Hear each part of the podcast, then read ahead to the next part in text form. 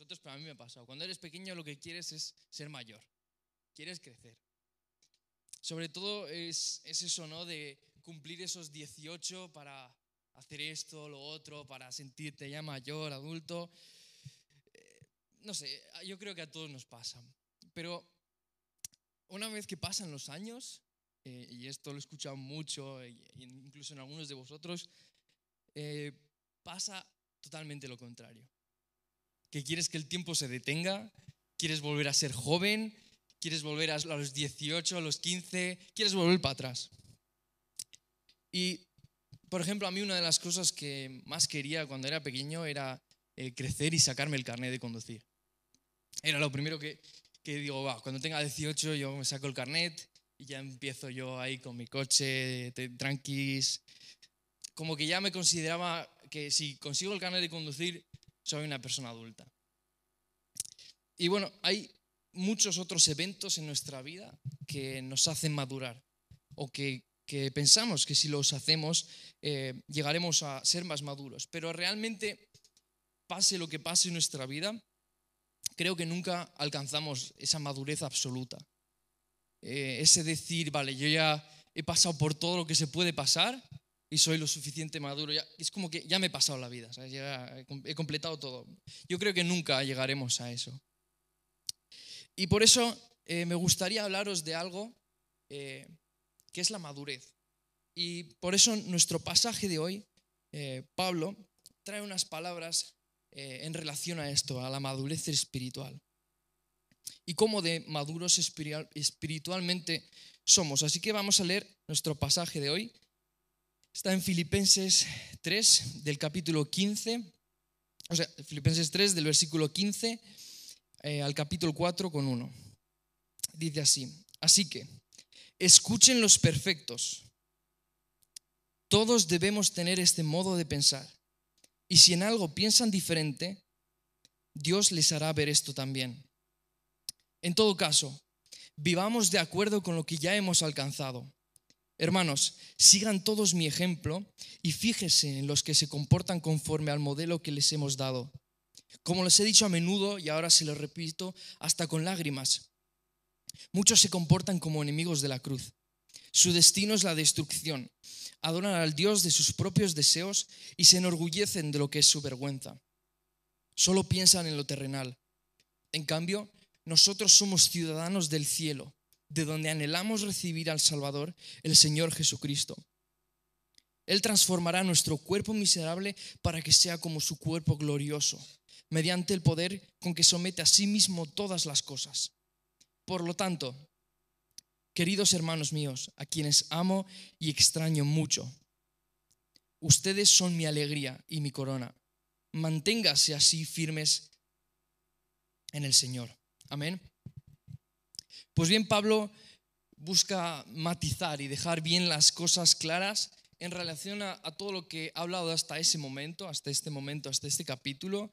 Y algunas de las cosas eh, las hemos estado hablando estas últimas semanas. Y, y, por ejemplo, algunas de las cosas que Pablo hablaba era del sufrimiento, de todo lo que tuvo que sufrir para ganar a Cristo, para ser encontrado en Él, para conocer sus sufrimientos y su poder de resurrección. Pero entonces habla al principio ahí de una perfección. Y en otras traducciones y connotaciones esa palabra se, la puede traducir como madurez. Entonces se puede decir que ha llegado a esa madurez absoluta. Incluso más personas. Significa que ya han llegado a esa perfección como cristianos. Y Pablo por eso nos va, nos va a ir hablando en estos versículos sobre esto, sobre la madurez espiritual. Pues sabes, la madurez en primer lugar está definida por una cosa y es nuestra mentalidad. El versículo 15 y 16 dicen que, así que escuchen los perfectos o los maduros espirituales. Todos debemos tener este modo de pensar o esta mentalidad. Y Pablo comienza con esto y como que ya lo primero dice, escuchen los perfectos.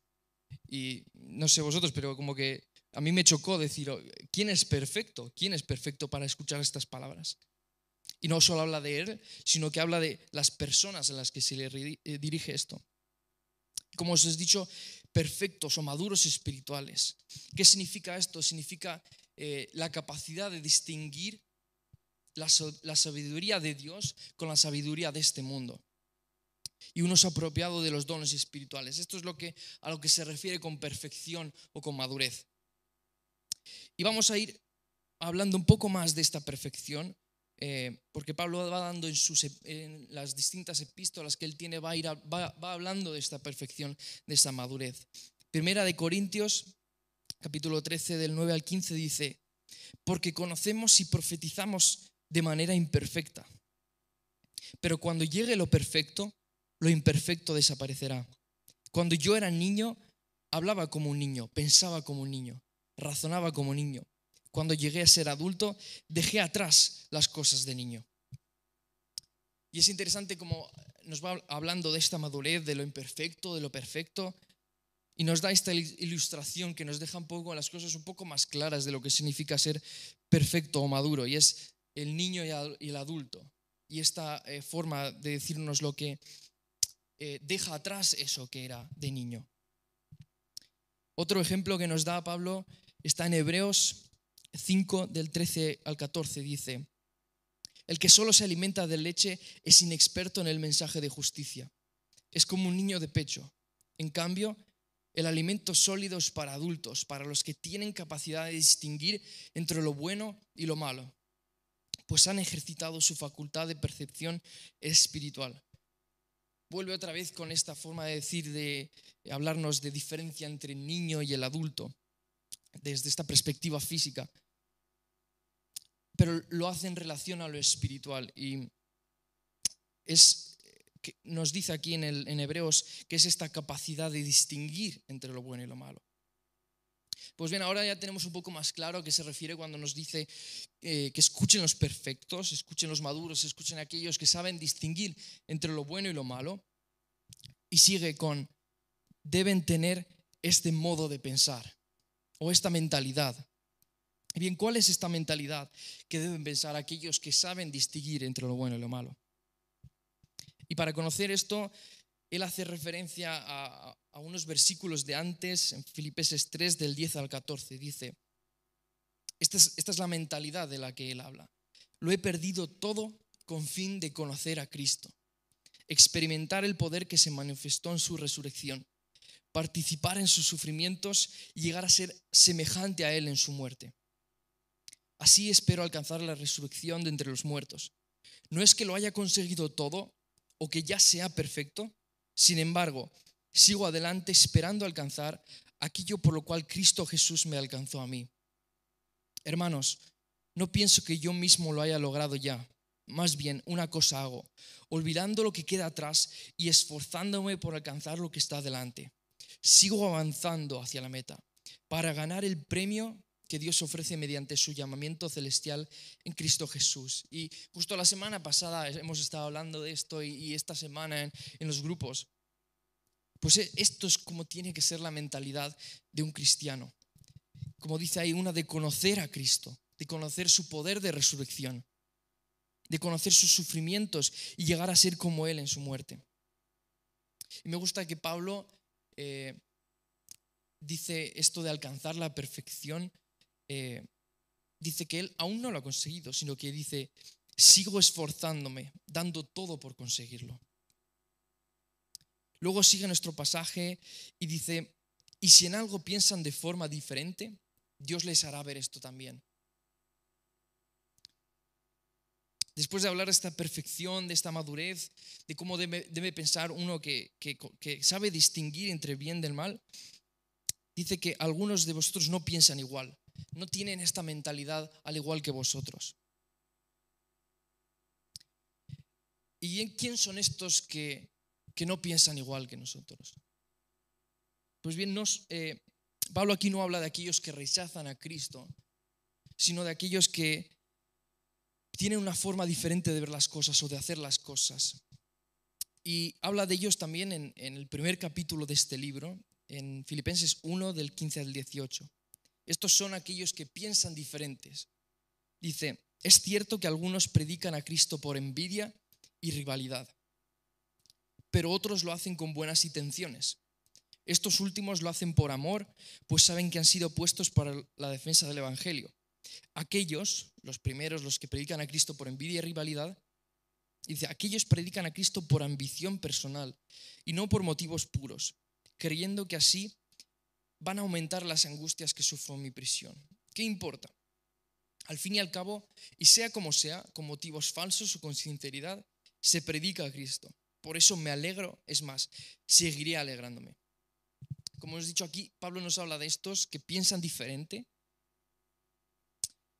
pero lo, lo especial de esto y lo interesante es que dice que estos predican a Cristo igual que Él, lo hacen igual que Él, solo que hay algo que está mal en ellos, hay algo que está mal en sus corazones, hay algo que les hace hacer eso por otros motivos o con, otras intenciones. Pero él dice que al final de cuentas eso da igual porque se predica a Cristo, eso es lo importante. Lo bueno de todo esto es que eh, para aquellos que piensan diferente o, para aquellos que hacen las cosas de otra manera, Pablo sigue diciendo, Dios les hará ver esto también. Y lo dice con una confianza súper grande, me parece, ¿no? El que te digan que aunque pienses las, cosas de forma diferente, aunque eh, tú no lo veas así como lo veo yo, Dios te hará ver esto igual que yo. Y sigue Pablo diciendo, en todo caso, sea como sea, sea como pienses, vivamos de acuerdo con lo que ya hemos alcanzado. Esto es una actitud que que, creo que como cristianos debemos eh, aferrarnos a ello, ¿no? vivir con lo que ya hemos alcanzado en Jesús. Tras conocer como, eh, como cristianos cómo deberíamos pensar, este modo, esta mentalidad de pensar que deberíamos tener, Pablo dice que continuamos viviendo en esto eh, y nos deja finalmente en este, en este, en este versículo, en el 16, que vivamos de acuerdo con esto. Y lo dice también en el versículo 14, que Él sigue avanzando hacia la meta. Nos deja aquí al final de esto esta idea de estés donde estés, sea como sea que pienses, si tú predicas a, Jesús, a Cristo bien, sigue haciéndolo, sigue avanzando porque será Dios el que te hará entender las cosas mejor, será el Dios el que cambie la situación sobre tu vida. Vivimos en un perfeccionamiento constante, cada uno de nosotros. Y yo creo esto que eh, en mayor o menor medida, cada uno de nosotros, eh, en cada uno de nosotros Dios va obrando en nuestras vidas y sobre eso, nuestras situaciones y sobre nuestra madurez. La madurez es algo constante y, como hemos hablado al principio, eh, es algo que con los años vamos madurando como personas de una manera física, pero también pasa de una manera espiritual. Porque, ¿sabes? Al igual que un niño no crece sin, por ejemplo, alimento, eh, nosotros tampoco podemos crecer sin alimento. Y ahí es donde eh, entra la palabra de Dios y, las cosas que Dios eh, ha puesto a nuestra disposición para crecer.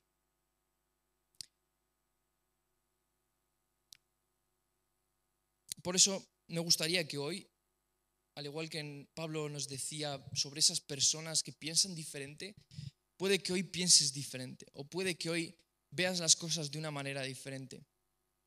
Hoy me gustaría que le pidamos a Dios sobre esas cosas de nuestra vida. Igual no entiendes las cosas como nosotros o como otras personas de tu iglesia o de donde vengas y, piensas, ¿por qué yo no entiendo esto así?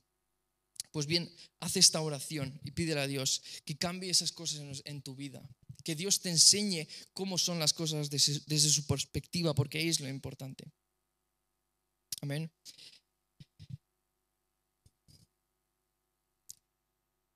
Sigue Pablo hablándonos eh, y aquí encontramos la segunda forma eh, por la que ver nuestra madurez, porque nuestra madurez en segundo lugar está definida por nuestro ejemplo.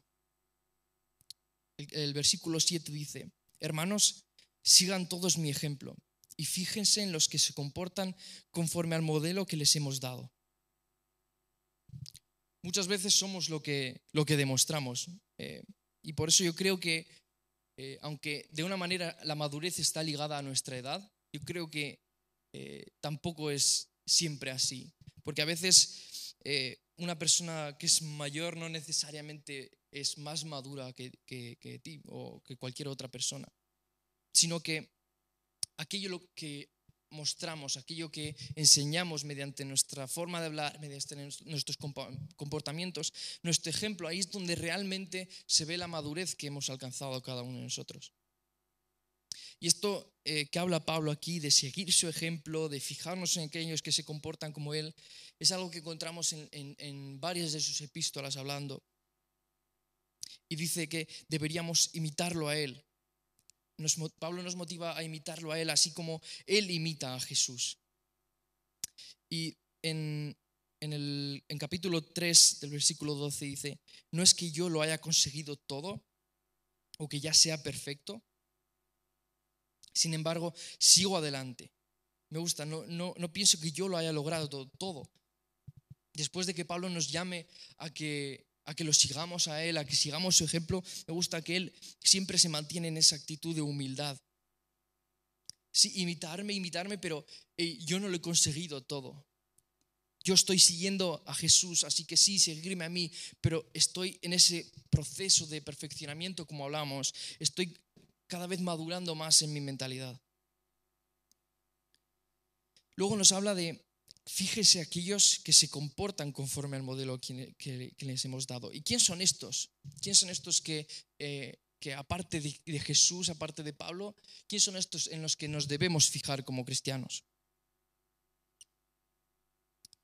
Porque sí tenemos a Pablo como ejemplo, pero ¿quién son estas personas? Pues bien, estas personas de las que él habla son personas cristianas, cristianos de nuestro alrededor, hermanos nuestros, hermanos en los que podemos eh, mirar sus vidas, mirar eh, por lo que pasa, mirar sus comportamientos y aprender cosas de ellos, inspirarnos de ellos. Pero no es un ejemplo como es Jesús o como es Pablo, sino que hay ciertas cosas en sus vidas de las que podemos aprender nosotros también.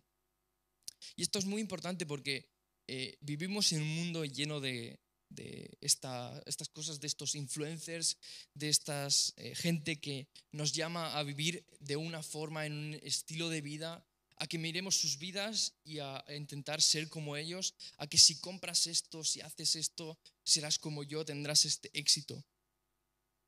Pero yo me pregunto, ¿soy yo alguien eh, que deberíais seguir, que deberíais mirar en mi vida y aprender cosas? ¿Soy yo esa persona de la que Pablo dice, fíjense en aquellos que se comportan conforme al modelo? ¿Soy yo alguien que se comporta conforme al modelo? Y quiero que te preguntes tú también, ¿eres tú alguien que se comporta conforme a este modelo que nos da Pablo? Alguien que, eh, al que mirar eh, cómo se comporta, cómo es, qué dice, qué hace, y aprender e inspirarnos. Estas palabras yo creo que deberían eh, resonar en nuestras vidas y preguntarnos estas cosas sobre nuestras vidas. Pero pensar de esta manera también. Así como dice Pablo, no es que yo lo haya conseguido todo o que ya sea perfecto, sin embargo sigo adelante. Por eso yo me pongo esto sobre mi vida, no es que yo ya lo, ya lo haya conseguido todo, no soy perfecto. Sí, tengo mis cosas y, y tengo mis errores, pero sigo esforzándome por aquello, por conseguir ser una persona que se comporte conforme a este modelo y poder inspirar a la gente de mi alrededor, poder guiar a la gente de mi alrededor. Y piensa tú también así. No lo has conseguido todo, no eres perfecto, sin embargo, sigue adelante, así como hizo Pablo. Invitando a Cristo, invitando a Pablo, este es el modelo que Él nos ha dado y segundo, este modelo debemos comportarnos. Y igual, como ya os he dicho algunas cosas, pero ¿cómo puedo eh, ser yo alguien que pueda inspirar a los de mi alrededor? ¿Cómo puedo yo inspirarte a ti? ¿Cómo puedo yo eh, inspirar a esa persona de, de, cualquier sitio, no? Pues bien, tengo aquí unas cuantas cosas que podemos hacer. Y, hay muchas más. Y cada uno de nosotros podemos saber dónde podemos hacer más. Sé un buen ciudadano. Eh, tan simple como eso. Sé un buen padre. Sé un buen marido. Sé un buen trabajador. Haz bien, por ejemplo, tu trabajo en la proyección ahí atrás. Eh, ofrece ayuda a los que lo necesitan. Sé una persona que en momentos de dificultad no pierde la esperanza. Prepárate bien para las diferentes actividades que hacemos en la iglesia. Estas son algunas de las cosas que cada uno de nosotros podemos hacer. Y creo que cuando tú haces algo bien y lo haces para Cristo y lo haces con toda tu dedicación y de la forma apropiada que nos llama Pablo, la gente de tu alrededor lo ve. La gente ve nuestros comportamientos y nuestra forma de vivir. Y nosotros podemos ser personas que, que les guiemos, que les eh, inspiremos a, a hacer estas cosas así como las hacemos nosotros. Y así Pablo sigue hablándonos también de la madurez. Y por eso, en tercer lugar, nuestra madurez está definida por nuestra ciudadanía. El versículo 18 dice, como les he dicho a menudo y ahora se lo repito hasta con lágrimas, muchos se comportan como enemigos de la cruz. Esta es una de las ciudadanías que nos habla. Luego dice, su destino es la destrucción de estos. Adoran al Dios de sus propios deseos y se enorgullecen de lo que es su vergüenza. Solo piensan en lo terrenal. En cambio, nosotros somos ciudadanos del cielo, la segunda ciudadanía, de donde anhelamos recibir al Salvador, al Señor Jesucristo. Él transformará nuestro cuerpo miserable para que sea como su cuerpo glorioso, mediante el poder con que somete a sí mismo todas las cosas. Y vemos, como, os, os he dicho aquí, estas dos ciudadanías, estos dos modelos de vida enfrentados aquí. Y lo dice Pablo incluso, dice que incluso llorando, es algo que les ha ido repitiendo, eh, que tengan cuidado cómo, cómo son ellos como, cristianos, porque tener, pueden haber estos problemas de, de no eh, vivir en esta identidad de ciudadano del cielo. Y aquí nos habla de esta primera ciudadanía sobre los enemigos de la cruz y su forma de vivir. ¿Quiénes son? Pues estos de aquí, estos que dicen que aquellos que adoran al Dios de sus propios deseos, o sea, que hacen de sus deseos su Dios, se enorgullecen de lo que es su vergüenza y solo piensan en lo terrenal. Y no hace falta decir que, esto está mal, porque además dice que después eh, su destino es la destrucción de esta, este primer grupo, esta ciudadanía, sino que entra en contradicción con la, con la segunda ciudadanía, con la ciudadanía del cielo. Y bien, ¿cómo podemos definir esta ciudadanía del cielo?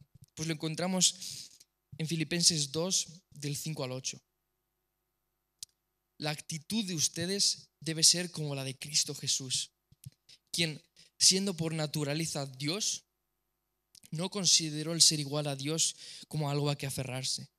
Por lo contrario, se rebajó voluntariamente, haciéndose semejante a los seres humanos y al manifestarse como hombre se humilló a sí mismo y se hizo obediente hasta la muerte y muerte de cruz.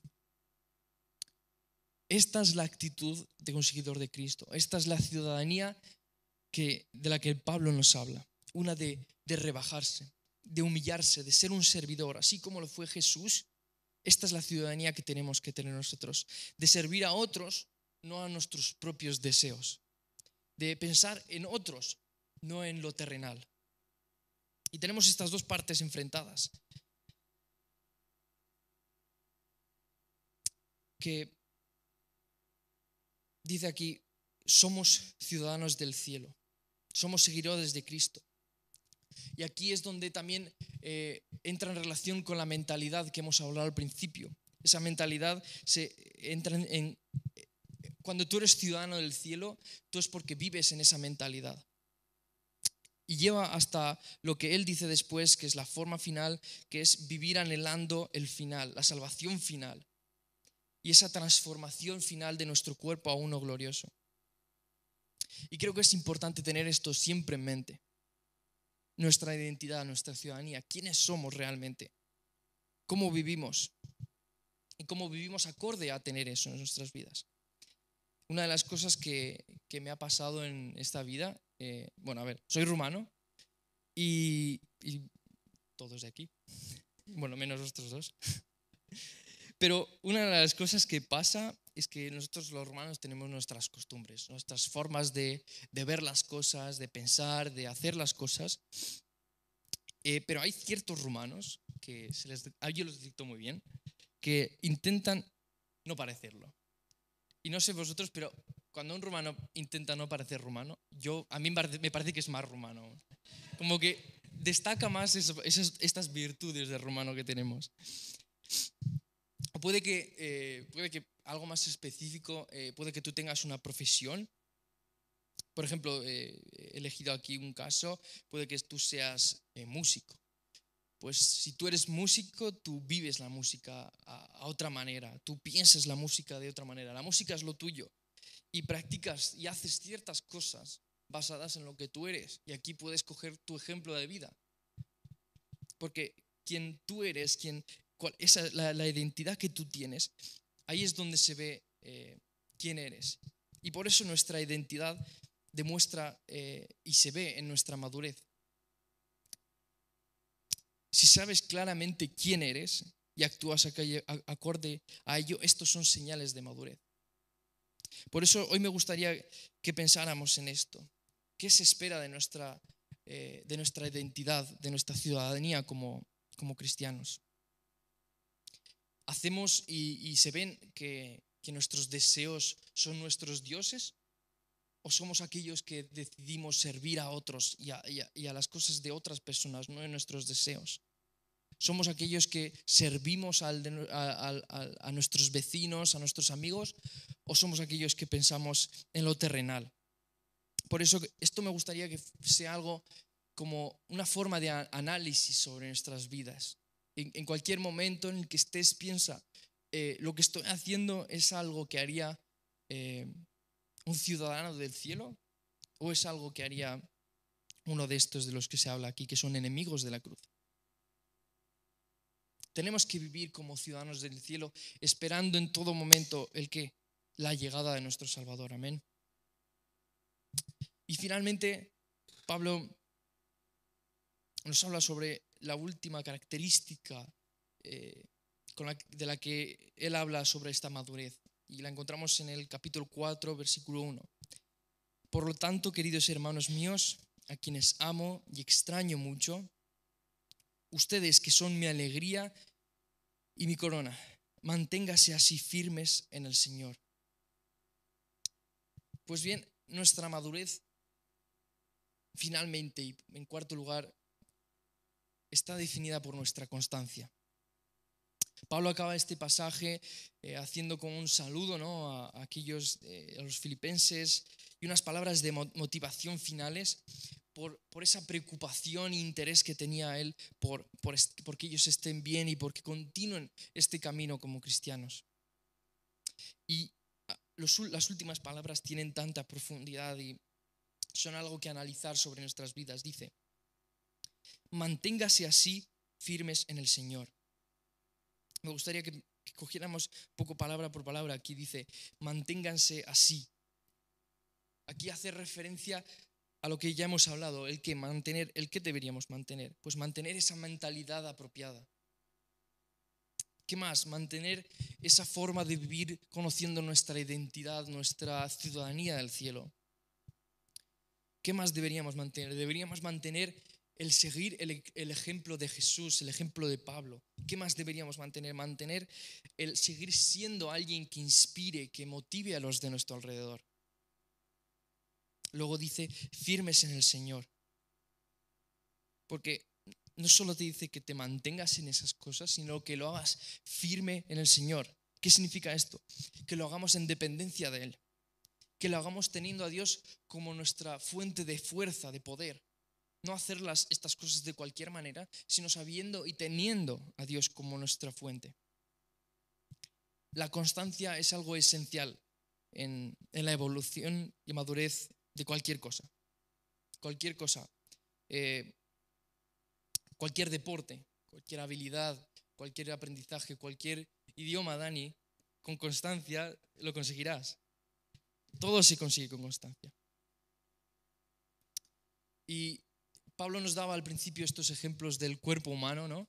Eh, y es que es así, porque tenemos, si tenemos a un niño aquí, eh, con constancia de qué, de alimento, de, descanso, con esas cosas, ese niño crece y pasa a, tener los, brazos más largos, las piernas más largas. Eh, sigue siendo lo mismo, pero va madurando con constancia. Si deja de hacerlo, no va a crecer más. Va a pasar lo que va a pasar. Por eso, me gustaría que cogiéramos esto como una cosa que ver en nuestras vidas. ¿Somos constantes en nuestras vidas y en nuestra madurez? Si, si, si miramos sobre nosotros vemos que, que hay una vida de constancia, de vivir constantemente en estas cosas. Por eso hoy te invito a que decidas ser constante en lo que haces, en las cosas que te acercan a Dios. Sé firme en estas cosas, en la mentalidad, en la identidad, en ser un ejemplo, en buscar el ejemplo constantemente. Mantente firme en, las cosas que te llevan hacia Cristo y así como hablaba Pablo, en, en conseguir ese premio final en esta carrera que vivimos todos. Y así como decía Pablo, yo, y como os he dicho al principio, realmente la madurez y esta perfección no la podemos conseguir. Y es raro porque después de hablar todo un mensaje de que somos perfectos, de que somos maduros, no podemos serlo. Y bien Pablo también era consciente de esto. ¿Por qué? Porque solo hay uno que es perfecto y es Jesucristo. Él es el único en el que podemos mirar realmente y ver un ejemplo de vida perfecto. Y, y es el único que ha alcanzado ese estado. En cambio, nosotros estamos en ese proceso, en ese proceso de perfeccionamiento y vivimos nuestras vidas con eh, el pensamiento y la mentalidad de, de seguir madurando y seguir madurando para llegar finalmente a lo que es la salvación y el momento final de nuestra transformación. Me gusta Filipenses 3, versículo 10, 10, que dice al principio justo, lo he perdido todo con fin de conocer a Cristo. ¿Cuánto has perdido con fin de conocer a Cristo? ¿Cuánto has perdido con el fin de tener realmente esa mentalidad en tu vida? ¿Cuánto has perdido con el fin de ser un ejemplo en todo lo que haces? ¿Sabes? Él, Jesús, lo dejó todo. Él perdió todo. Dejó esa, esa posición de Dios, como decía él antes, eh, como nos decía Pablo aquí, lo dejó todo para venir aquí y ser un siervo. La madurez nace de un espíritu que sabe dejar cosas atrás. A veces en la vida hay que dejar cosas atrás para poder madurar más y continuar viviendo en esas cosas nuevas. Debemos dejar atrás, por ejemplo, esos deseos, esas cosas terrenales que constantemente vienen sobre nuestras vidas y que nos impiden avanzar. Manteniendo esas cosas de atrás, no avanzamos. Por eso, ¿qué estás, estás dejando atrás en tu vida para conocer a Cristo? Me gustaría que nos levantáramos y me gustaría que durante esta semana y, no solo durante esta semana, sino en nuestras vidas como cristianos, pensemos en esto. Dios nos llama a vivir una vida de perfeccionamiento, de madurez, conociéndole a Él, conociendo sus sufrimientos. Esta es la vida y el llamado de cristianos que tenemos. Por eso, analízate durante esta semana y en estos días que tendremos igual este mensaje un poco más, más eh, cercano a nuestra mente. ¿Soy yo eh, una persona madura? ¿En qué nivel estoy? ¿Dónde estoy? ¿Cómo es mi mentalidad? ¿Soy yo un ejemplo? Analízate sobre tu vida.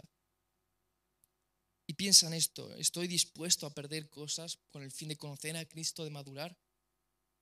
Hagámoslos, hagamos estas cosas siempre sobre todo con, con humildad y con fe, con fe que Él es el que nos ayudará a cambiar esas cosas de nuestras vidas que no están como Él quiere. Así que me gustaría orar por vosotros hoy y sobre nuestras vidas. Padre, te doy gracias por este mensaje, te doy gracias porque tú nos llamas a,